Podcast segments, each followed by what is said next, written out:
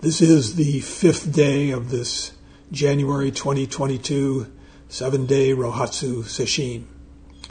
And today I'm going to continue reading from the book Being Dharma, the essence of the Buddhist teachings, uh, the words of Ajahn Chah, translated by Paul Breiter.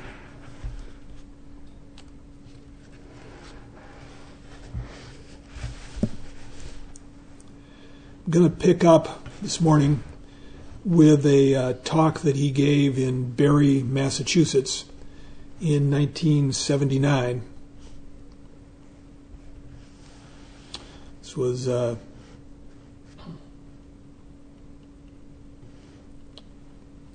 talk to Vipassana practitioners. and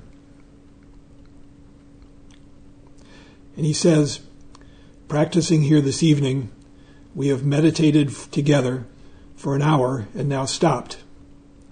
It might be that your mind has stopped practicing completely and hasn't continued with the reflection. That's not the right way to do it. When we stop, all that should stop is the formal sitting meditation. Such an important point. Uh, our practice needs to continue outside of the zendo, off the mat.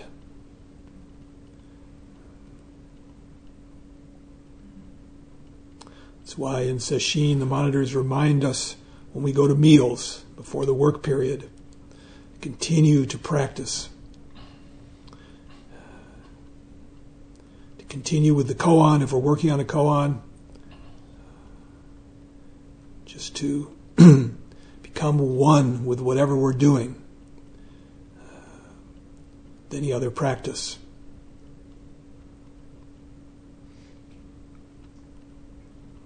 And not only in Sesshin, of course. This is what we aspire to do throughout our lives.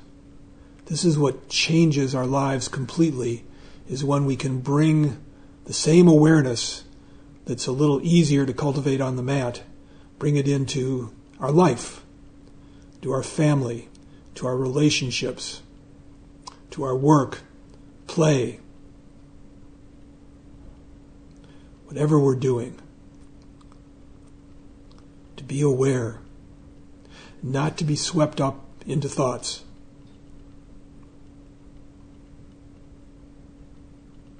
Swept unknowingly into thoughts.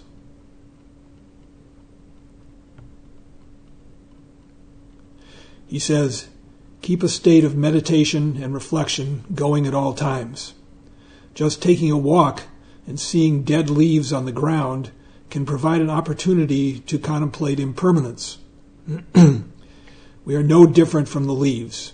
When we get old, we are going to shrivel up and die. Other people are the same. We should make efforts to raise the mind to the level of constant contemplation and awareness like this, whether walking, standing, sitting, or lying down. These are the four postures walking, standing, sitting, lying down. It says this is practicing meditation correctly, following the mind carefully at all times. I've often said that if you don't practice consistently, it's like drops of water. The practice is not a continuous, uninterrupted flow. Mindfulness or awareness is not sustained evenly. The important point is that the mind does the practice and nothing else. The body doesn't do it, the mind does the work. If you understand this clearly, you will see that you don't always have to be in formal meditation for the mind to know samadhi.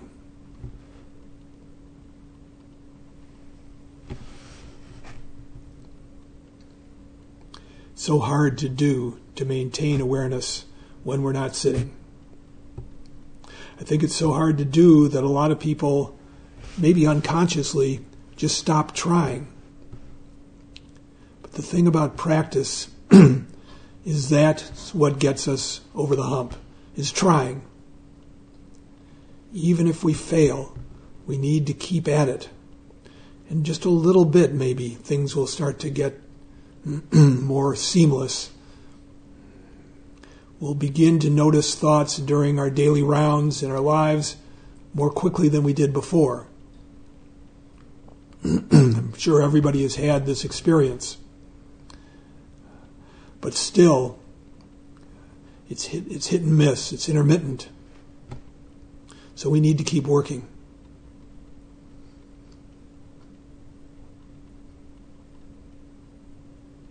He says if you are maintaining mindfulness as an even and unbroken flow, it's as if the drops of water have joined to form a smooth and continuous stream.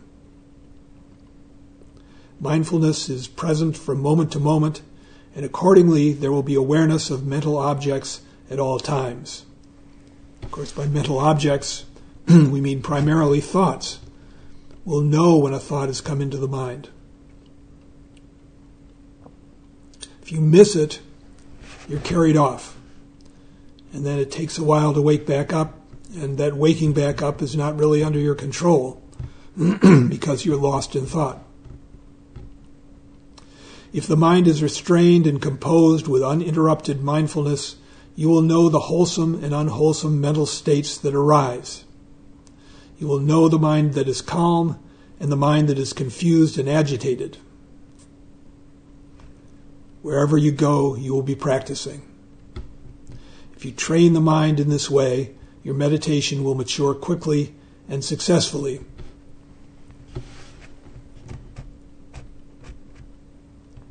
You will know the wholesome and unwholesome mental states that arise. You'll know when you're getting irritated. there are many people who are unfailingly polite, and their irritation is just floating underneath the surface. and when I say unfailingly polite, I mean they're not unfailingly polite because when that irritation erupts, then they snap. And it's out of proportion. It all comes back to not being aware what's really going on, what you're feeling, what you're thinking.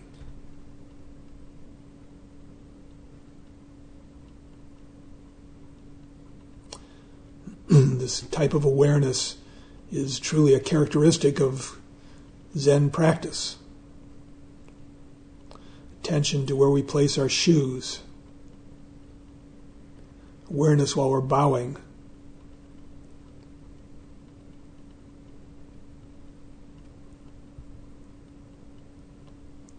One of the areas that people sometimes uh, work on during term intensives is just eating at meals, breaking the habit of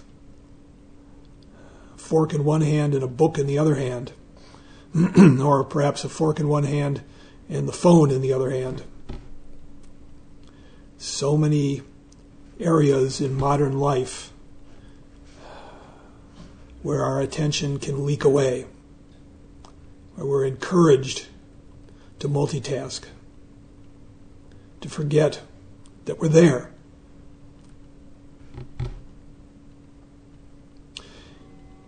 He says, Please don't misunderstand. These days, it's common for people to go on retreats for several days where they don't have to speak or do anything but meditate.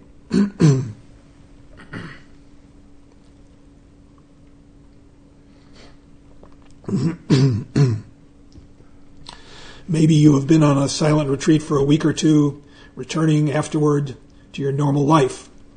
You might leave thinking you've done vipassana or for us, we've practiced Zen.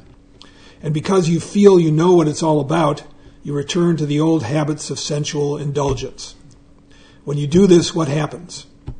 Before long, none of the fruits of vipassana will be left. If you do a lot of unskillful things that disturb and upset the mind, wasting everything, then next year you go back, do another retreat for several days or weeks, come out and carry on partying and drinking. This isn't the path to progress.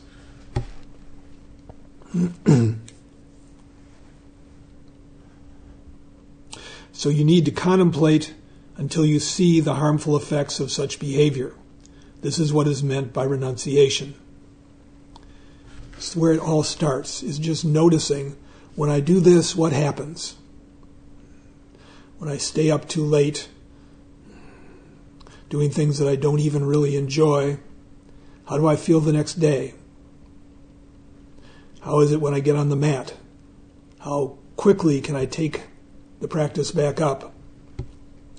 Just noticing these things helps us to make that decision that no, I'm going to change some things. Not just going to drift with inclinations, what seems easy. We do that, of course, we're, we're overcome with the power of habit. And of course, there are habits that are helpful. it's helpful to have the habit of brushing your teeth. It's helpful to have the habit of getting on the mat. There's so many other things that when we look at them, we realize, no, that's, that's not what I actually want to be doing. He says, see the harm in drinking and going out on the town.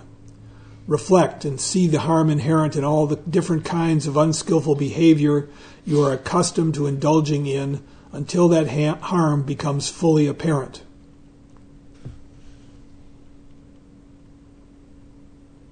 Ask yourself, ask yourself, what do I value?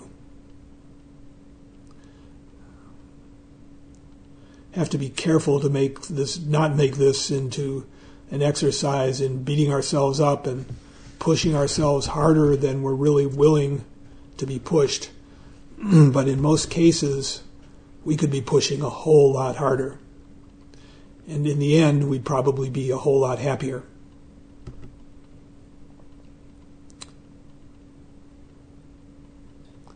reflect and see the harm inherent in all these behaviors. This will provide the impetus for you to take a step back and change your ways. Then you will find some real peace. To realize peace of mind, you have to see clearly the disadvantages and pitfalls in such forms of behavior. This is practicing in the correct way. If you do a silent retreat for seven days where you don't have to speak or get involved with anyone, and then are chatting, gossiping, and indulging all over for another seven months, how will you gain any real or lasting benefit from those seven days of meditation? it's a point that Roshi makes. If our sitting doesn't carry over into our lives, what is the point? He says, I would encourage all of you to try to understand this point. It is necessary to speak in this way so habits that are faulty become clear to you, and thus you will be able to give them up. You could say the reason you came here is to learn how to avoid doing the wrong things in the future. What happens when you do the wrong things? It leads you to a state of agitation and suffering where there is no goodness in the mind. It's not the way to peace. This is how it is, but many places where meditation is taught don't come to grips with it. Really, you have to conduct your daily life in a consistently calm and restrained way.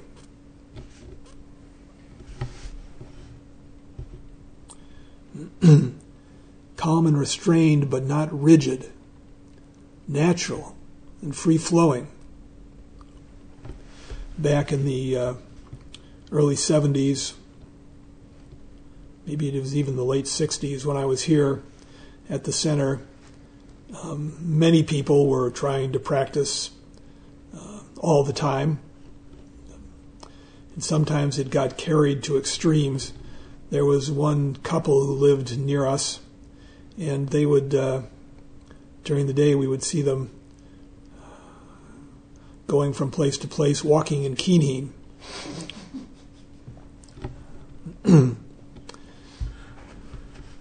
but as, as ridiculous as it seemed, still there is an impetus to practice. You have to respect that. but is it something that's sustained? Is it something that fits, that's natural? We can be incredibly serious about practice and still be open and caring and uh, enjoy things, spend time with friends. It's not that we're all going to become recluses, but that that determination to see what the mind is doing, to know when thoughts creep in. That's that's something that we can't stop cultivating.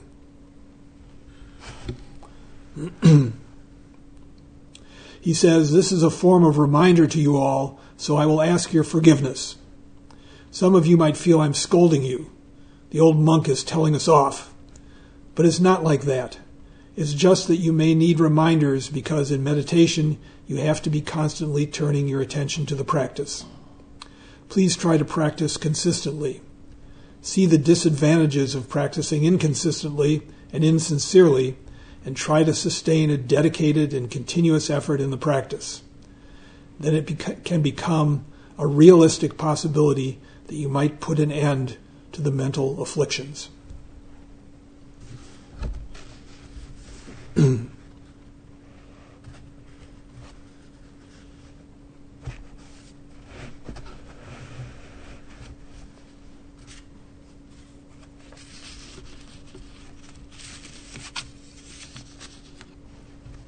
moving on to another section. Um, it's a little back and forth between Ajahn Chah and a student uh, to start this off. And the student says, From what you are saying, it sounds like there is something else outside of the five aggregates. Five aggregates are also known as the five skandhas.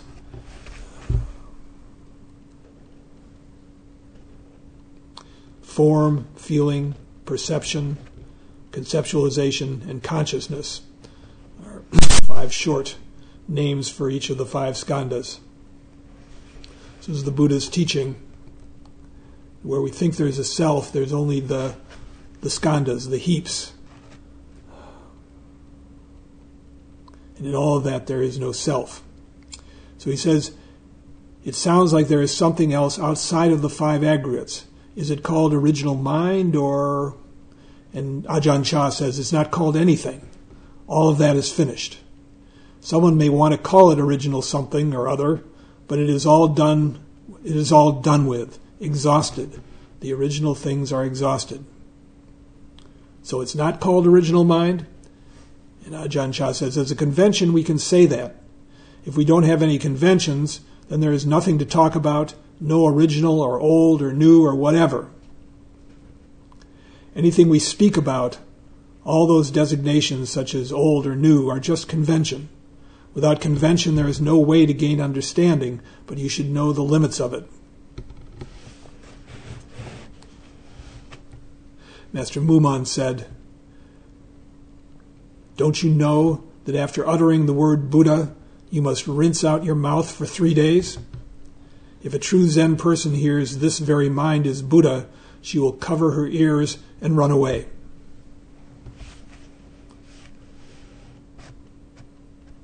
And yet we need to use those words. We need the finger pointing to the moon in order to know how to practice. The student says, How much samadhi is necessary to reach this kind of understanding?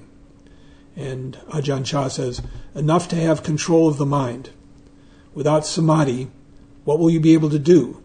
Without a well focused mind, you won't reach this point. It should be enough to be able to see, enough for wisdom to arise. I don't know how to measure how much. what degree of tranquility does the mind need to attain? Let's say to the degree where you no longer have any doubt. And by that, we could take it to mean no longer have concerns about conditions. You're no longer standing outside yourself looking at how you're doing. to the degree that you forget yourself. He says, That's enough. If you ask, I have to answer like this. And in truth, it's really hard to, to generalize because some people, without having what we would call a deep thoroughgoing absorption do have sudden insight.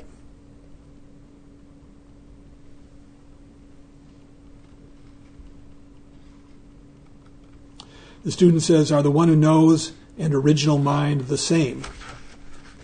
No, no. The one who knows is something that can be that can change. It is our awareness. Everyone has this. So not everyone has original mind. Original mind is in every person. Everyone has the one who knows. But the one who knows is something you can never reach conclusion with. Original mind exists in everyone, but not everyone can see it. the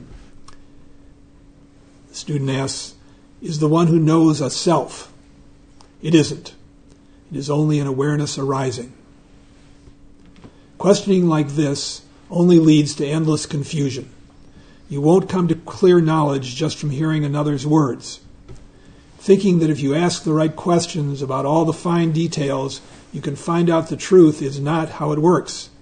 It is really something to be realized for yourself. But take the words and investigate what they point to.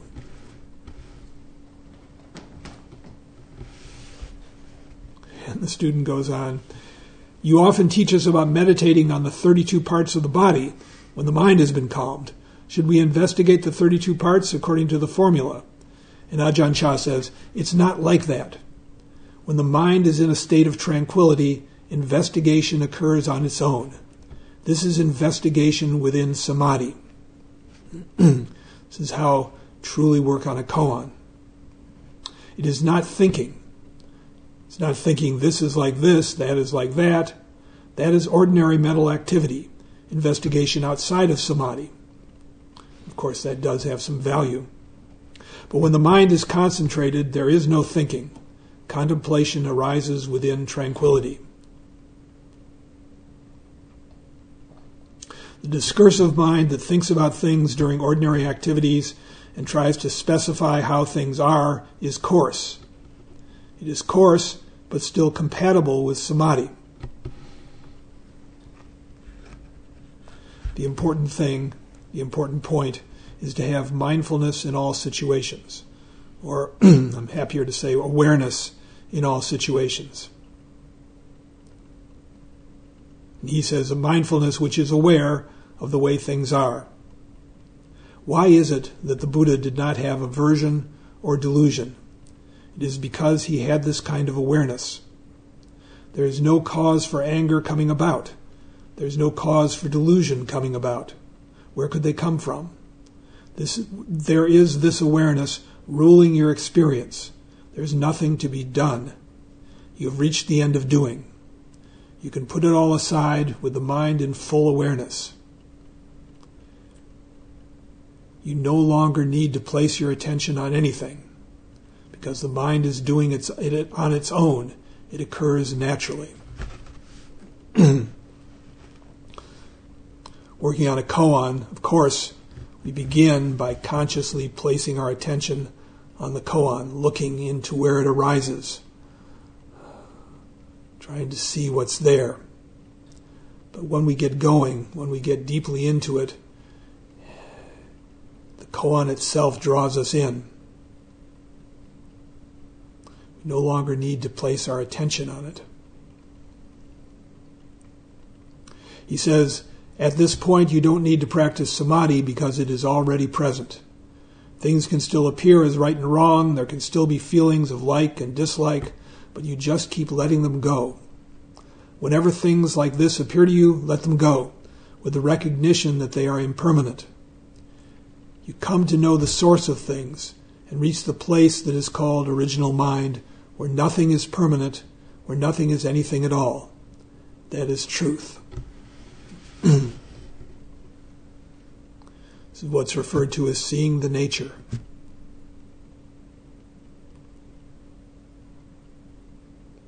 Whatever comes flowing down the stream, when it gets stuck, you cut it loose and let it flow away.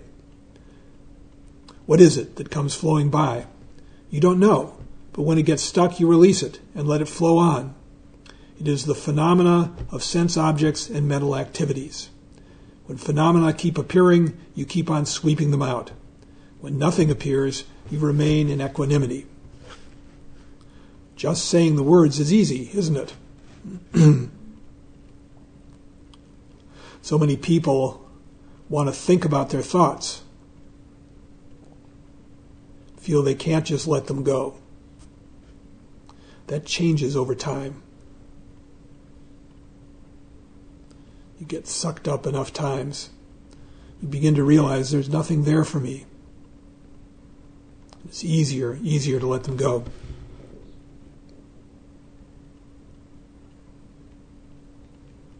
Still, it's hard to do, much easier to just say the words. He says this is similar to the business of morality, meditation, and wisdom.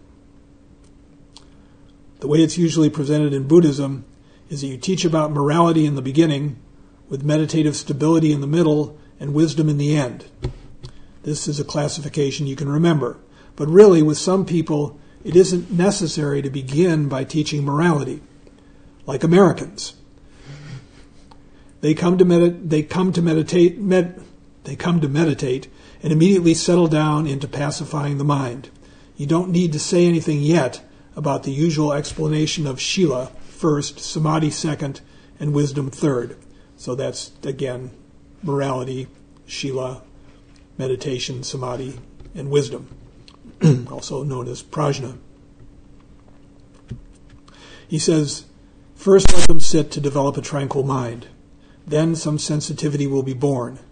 It's as if there were a poisonous snake in a basket with a lid on it. Even if someone were to walk right next to it, they wouldn't be worried because they wouldn't know it was there. They're not yet aware of the danger. Trying to teach morality is like that. You have to be aware of the habits and dispositions of people in different places. For a Westerner, you can just teach tranquil sitting meditation first. Then, when the mind is calmed, some change will take place and the person will see things differently. At first, even if there is a poisonous creature about, the person is unconcerned because she isn't aware it is there. Shila is like that. It's not necessary to go through the precepts one by one.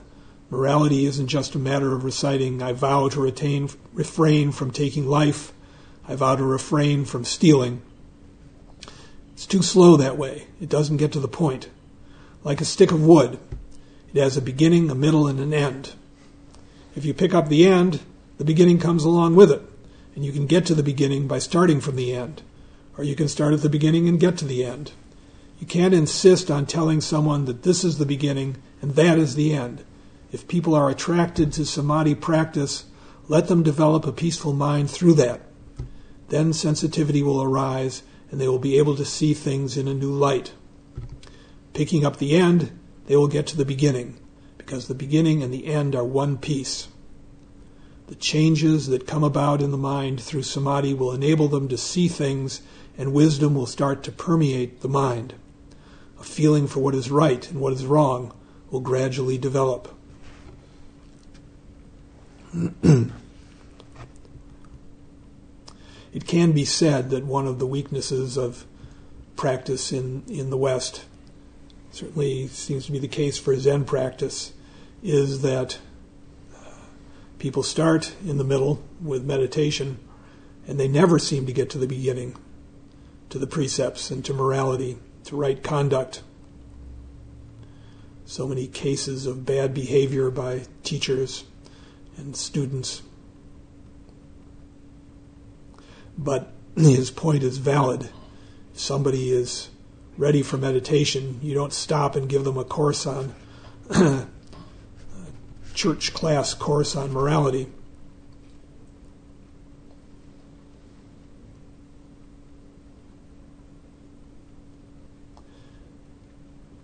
These three aspects morality, meditation, and wisdom rotate and develop by turns. Wherever you take up practice, that is fine. The traditional way is to talk about morality, meditation, and wisdom. It is useful and shouldn't be discarded, but you can't cling to it as the only way.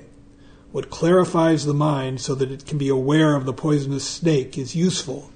Then, when there is awareness, there is caution. You will get to the same place either way.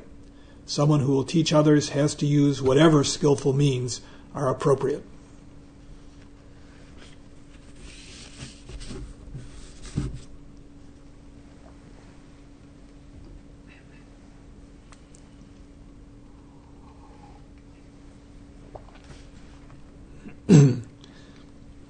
there's a little, seems to be a little skip here, and he says, when a child from the city goes to the countryside for the first time, he will see all kinds of things he hasn't seen before and doesn't know about. He will see a duck and ask, Dad, what is that? He sees a buffalo and cries out, Mom, look at that big animal. He carries on like this over everything he sees until his parents are tired of answering. No matter what they explain, the child keeps on asking because he's never seen these things before and is fascinated. Finally, they just grunt in reply. The child doesn't get tired of it, though.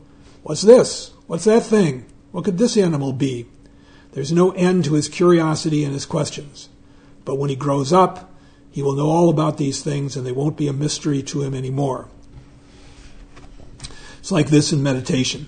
I used to be this way too, but when real understanding came, the questions stopped. Through gaining some maturity and practice and inclining the mind toward investigation, one is able to resolve the questions by oneself. So you have to observe yourself constantly. Each of you has to look carefully to see how honest you are with yourselves and know when you are deceiving yourselves. Thinking is only a matter of conceptualization and creation. If we are not fully aware, we start to believe it is a matter of wisdom. So we follow after it and end up with dissatisfaction and suffering. If it were really wisdom, would it bring any suffering? Still, this is something that can still lead to wisdom, something that can cause us to see and to know. Don't get the idea that they are far apart. Wherever conceptualization exists, wisdom is there. Wherever there is the created, the uncreated is also there. The uncreated is freedom from conceptualization. The created is conceptualization. we have to go beyond thought. It's frightening when thoughts drop away sometimes. That's where we need to go. That's where we need to find our home. The Chan master Huang Bo said, If you can only rid yourselves of conceptual thought, you will have accomplished everything.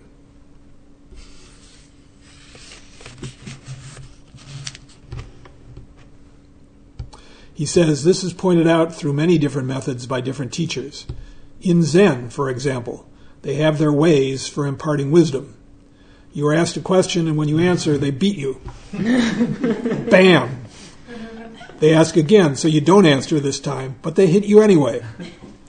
Hmm, what's really going on here? I might lose my life over this. How should I respond? What should I do? These methods can bring about wisdom. What to do? Going forward is not right. Retreating is not right. Standing still and giving no answer is not right either. Whatever you try, you only get a beating. Some feeling comes about and you start to seek more deeply for the answer. This is the method of Zen that I read about. It's curious, isn't it? It can really cause people to gain wisdom. However, you answer or don't answer, you are beaten. You lose all your ideas about what is right and wrong. You can't move and you can't stand still. What do you do? You come to the end of your tether but still, there is something more to go through. So the mind keeps on investigating to find a way. Their methods are pretty good, I think. It's mysterious. But for us, that is in Vipassana, it's just a lot of thinking and guessing about the way things are. We know something, but what we know is only what someone else has said. So there will always be more things to ask about and learn, and there are always more doubts. The more things are explained, the further we are from understanding. Why is it like this? What is blocking us? This knowledge itself is blocking us. So you really need to search inwardly. What does that mean? To search inwardly.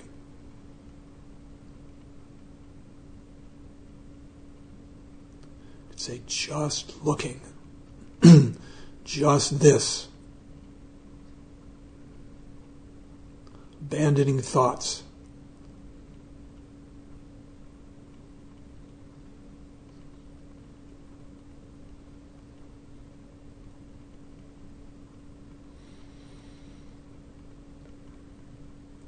Sometimes it's groping in the dark.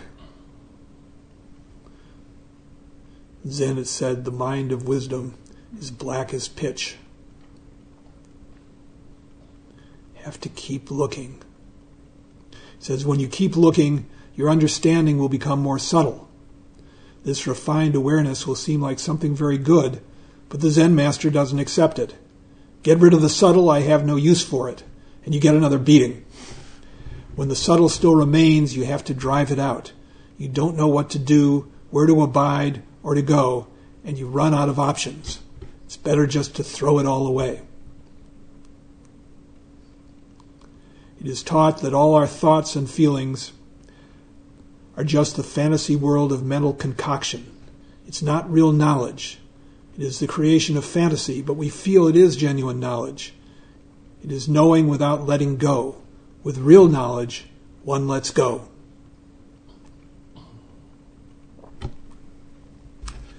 Samadhi has its difficulties. People can get sidetracked.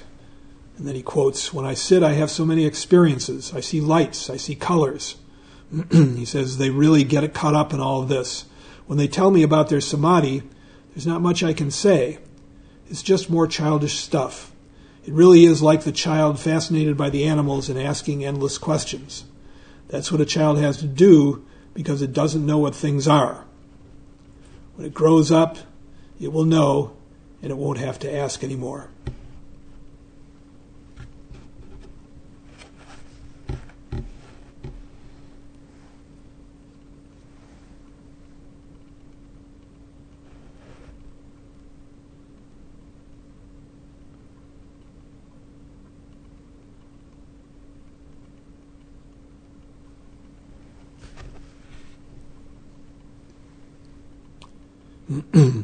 Skipping ahead a little bit.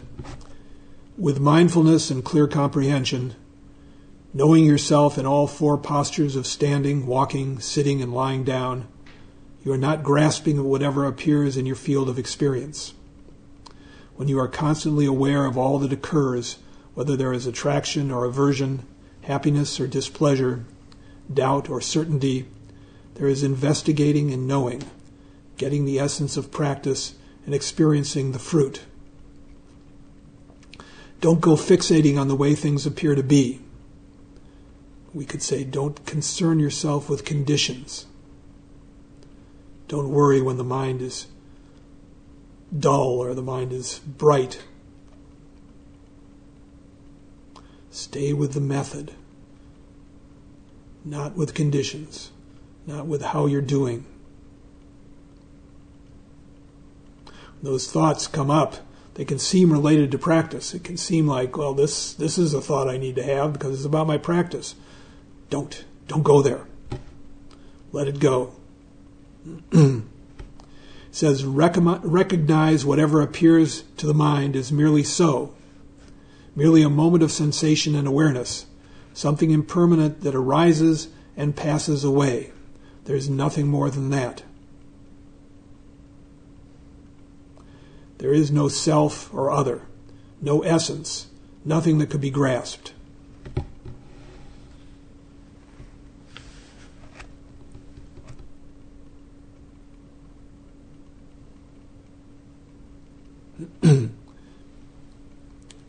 which Roshi says to open the hand of thought.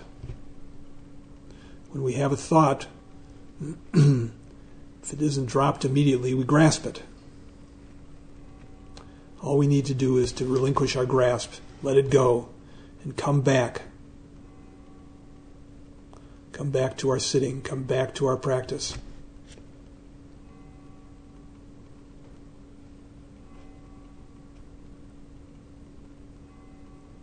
When body and mind are seen thus with wisdom, we are aware of all the old habits and patterns. We're aware of them, but we don't need to have judgments about them. We see it, we see their effect. Don't need to beat ourselves up. It's like the difference between apology and the resolve not to do it again. Who wants the apology?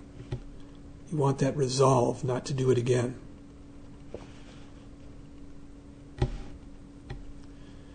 He says, seeing the impermanence of mind and body, seeing the impermanence of the totality of all feelings of happiness and suffering, of love and hate, we realize there is only so much to them. They are merely what they are, and the mind turns. it turns away and becomes weary of it all, becomes weary of mind and body, these things that appear and pass away and are unreliable. Wherever we may be, we see this. When the mind becomes weary, its only concern will be to find a way out. We no longer want to live as before because we see the imperfections and liabilities of the worldly way.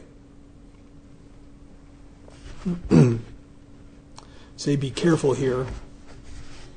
The spiritual way is wrong too.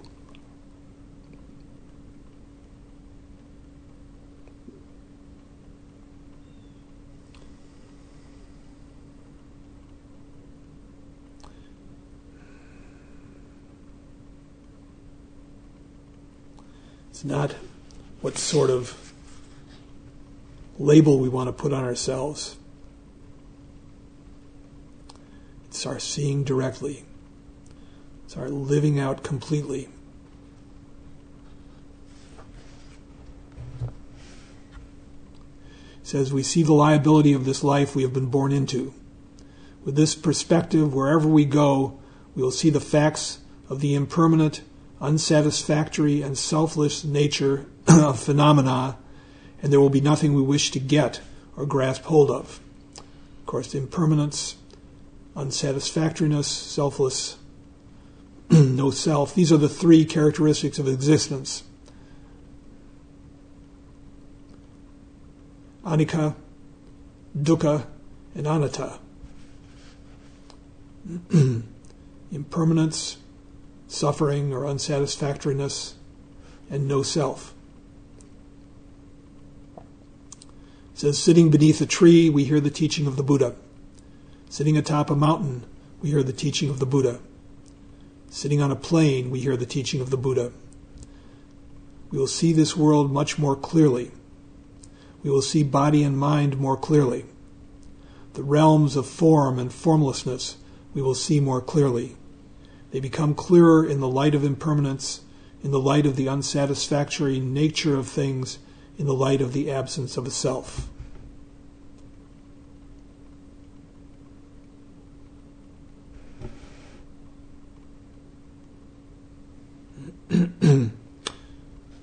okay, I think our time is well up, so we will stop now and recite the four vows.